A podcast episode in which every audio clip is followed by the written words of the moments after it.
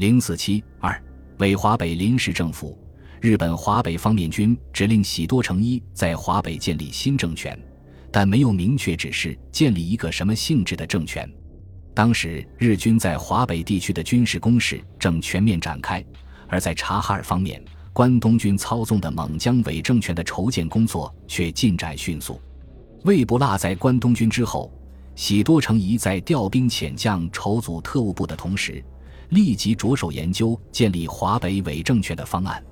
九月二十五日，华北方面军特务部制定了一个关于建立华北政权的方案，其要点为。适应时局的发展，及时的在华北建立以防共亲日满为其正纲的政权。当达到占领河北省大半时，即建立察哈尔省政府、河北省政府、天津市政府及统一的华北政权。各省市政府的组织大致沿用原来的组织标准，使各政府聘请少数有能力的日本人为顾问。当能包括山西及山东时，即扩大为统一政权。新政权虽然实质上是与南京政权分开的，但开始急务使其采取声明独立或进行抑制的态度，同时还研究了将来在华北政权中可以利用的人物。华北方面军根据侵华战场形势的变化，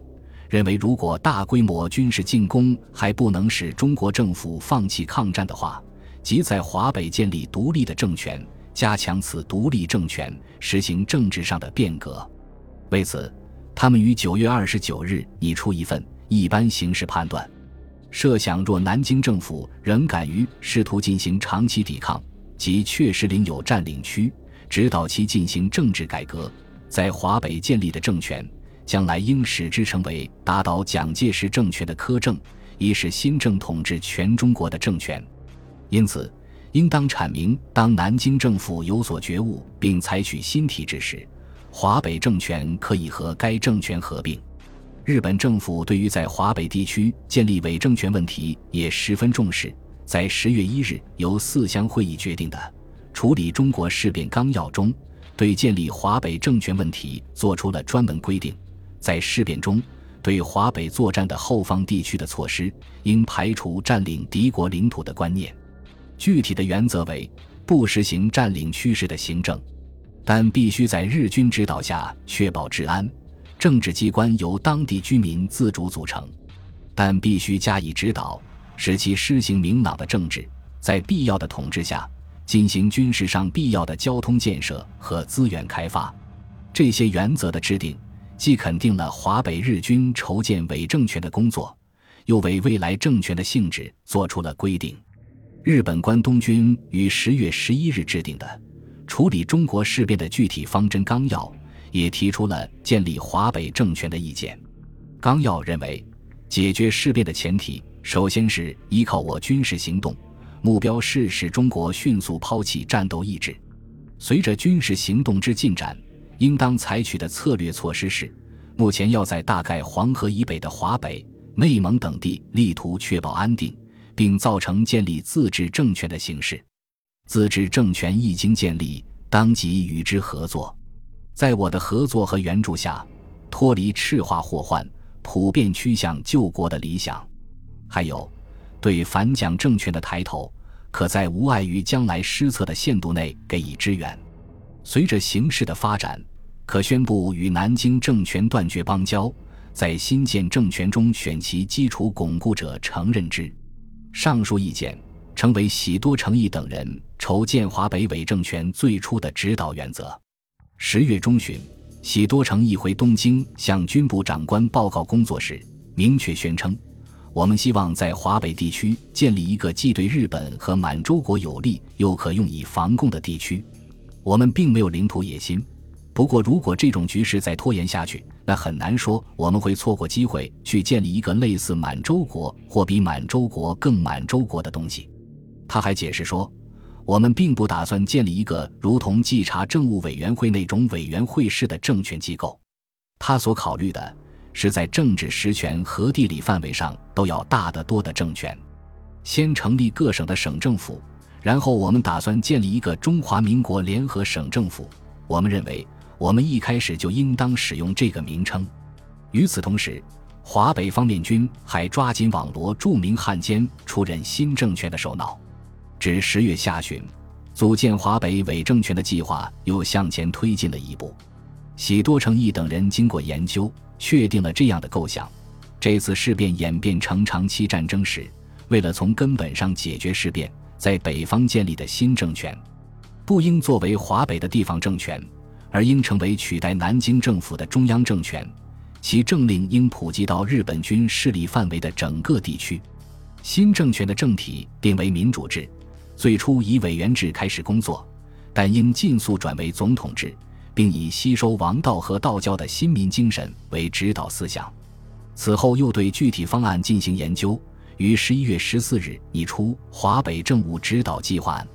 随着侵华战局的变化，十月底以后，日本陆军中央也提出了。在华北建立替代南京政府的新中央政府的意见，陆军省军务课完全赞成使华北政权中央化的提案。他们主张扩大与强化华北政权，指导其成为更生中国的新中央政府，谋求在整个地区内开发产业、促进贸易、恢复与安定治安，进一步采取措施使中国之更生从华北扩大到全中国。其设想是：首先在河北、山东、山西和察哈尔等省成立自主的省级政权，组成联省政府，然后与华中、华南相呼应，并将其归并到联省政府内，逐步使其成为取代县中央政府的新政府。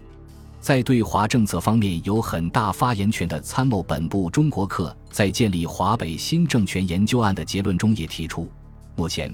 援助以防共侵日为方针，具有自然发生趋势的华北新中央政府之组织是适当的。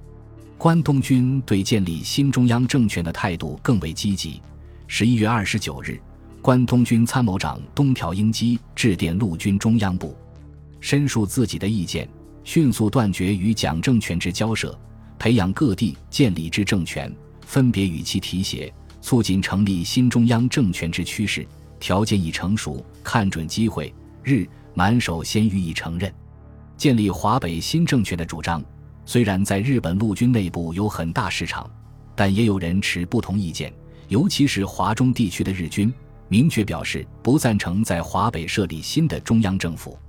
为使建立华北政权工作纳入日本侵华总战略的轨道，陆军内部又抓紧进行协商，并由参谋本部第二课拟定。从对华方略论、华北政权问题的文件提出折中方案，其主要论点是：作为解决事变的前提，帝国希望出现新中央政府，以建立华北新政权作为过渡到中国中央政权的策略，要慎重考虑到对南京政府采取措施这一因素。建立华北新政权需考虑到将来置于新中央政权管辖下的情况，以此为原则考虑其组织。政纲和对之进行内部指导等，将来成立新中央政府时，华北政权将处于微妙的地位，此时应注意不要形成对立和威胁。基于上述理由，在目前以华北政权作为中央政权，以它为中心进行各种工作为时尚早。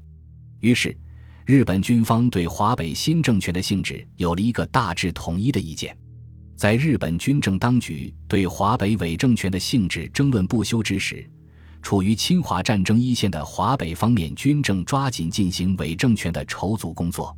继九月下旬平津两地治安维持会合并后，华北方面军又以北平维持会的名义，于十月十二日宣布将北平改为北京，作为将来新政权的办事之处。新政权需要有影响的头面人物领衔，才具有号召力。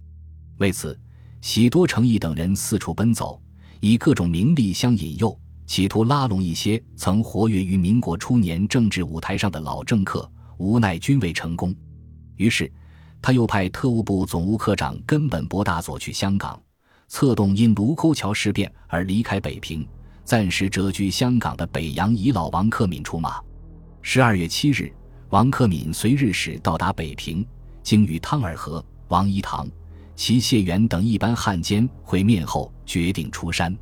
喜多诚义等人立即以王克敏为中心，谋划新政权的人事安排及政府组织纲领。此时，华中日军正向南京发动猛攻，而通过德国牵线的诱降活动尚未终止，所以日本政府打算华北伪政权过一段时间再正式挂牌。十二月十三日，华中日军攻破南京。次日，即十二月十四日，华北日军便于北平宣布成立中华民国临时政府。成立仪式在中南海居仁堂举行。临时政府采用三权分立制，内设议政、行政、司法三个委员会，分别由汤尔和、王克敏和董康任委员长。在该委政权的主体行政委员会之下，设行政、治安、文教、司法、赈济五个部。政府主席位置因无合适人选而暂时空缺。为华北临时政府的要人，几乎全是与日本关系密切的北洋时代老政客。临时政府以汤尔和、董康、王克敏、王一堂、朱深、江朝宗、高林卫、齐谢元等人为委员。董康、王克敏、王一堂、齐谢元、朱身为常务委员，各部部长则分由上述委员兼任。王克敏曾于清末在驻日公使馆任职，北洋时期混迹于金融界，并数度出任北京政府财政总长。汤尔和早年留学日本，二十年代曾任北京政府教育总长、内务总长及财政总长等职。王一堂早年赴日本学习军事，历任北洋政府内务总长、安福国会众议院议长、北方议和总代表等职。齐谢元毕业于日本陆军士官学校，北洋时期曾任江苏督军、吉苏皖赣巡阅使等职。军阀混战中失败后逃亡日本。上述四人都于1935年出任稽查政务委员会委员。董康于1912年留学日本，曾三度出任北洋政府大理院院长，先后任司法总长、代理财政总长等职。朱深毕业于日本东京大学法科，长期在北洋政府的司法界任职，曾任皖系政府的司法总长。高林卫曾任北洋政府财政、农商、内务等部总长，此时任天津治安维持会和京津联合维持会会长。本集播放完毕，感谢您的收听，喜欢请订阅加关注，主页有更多精彩内容。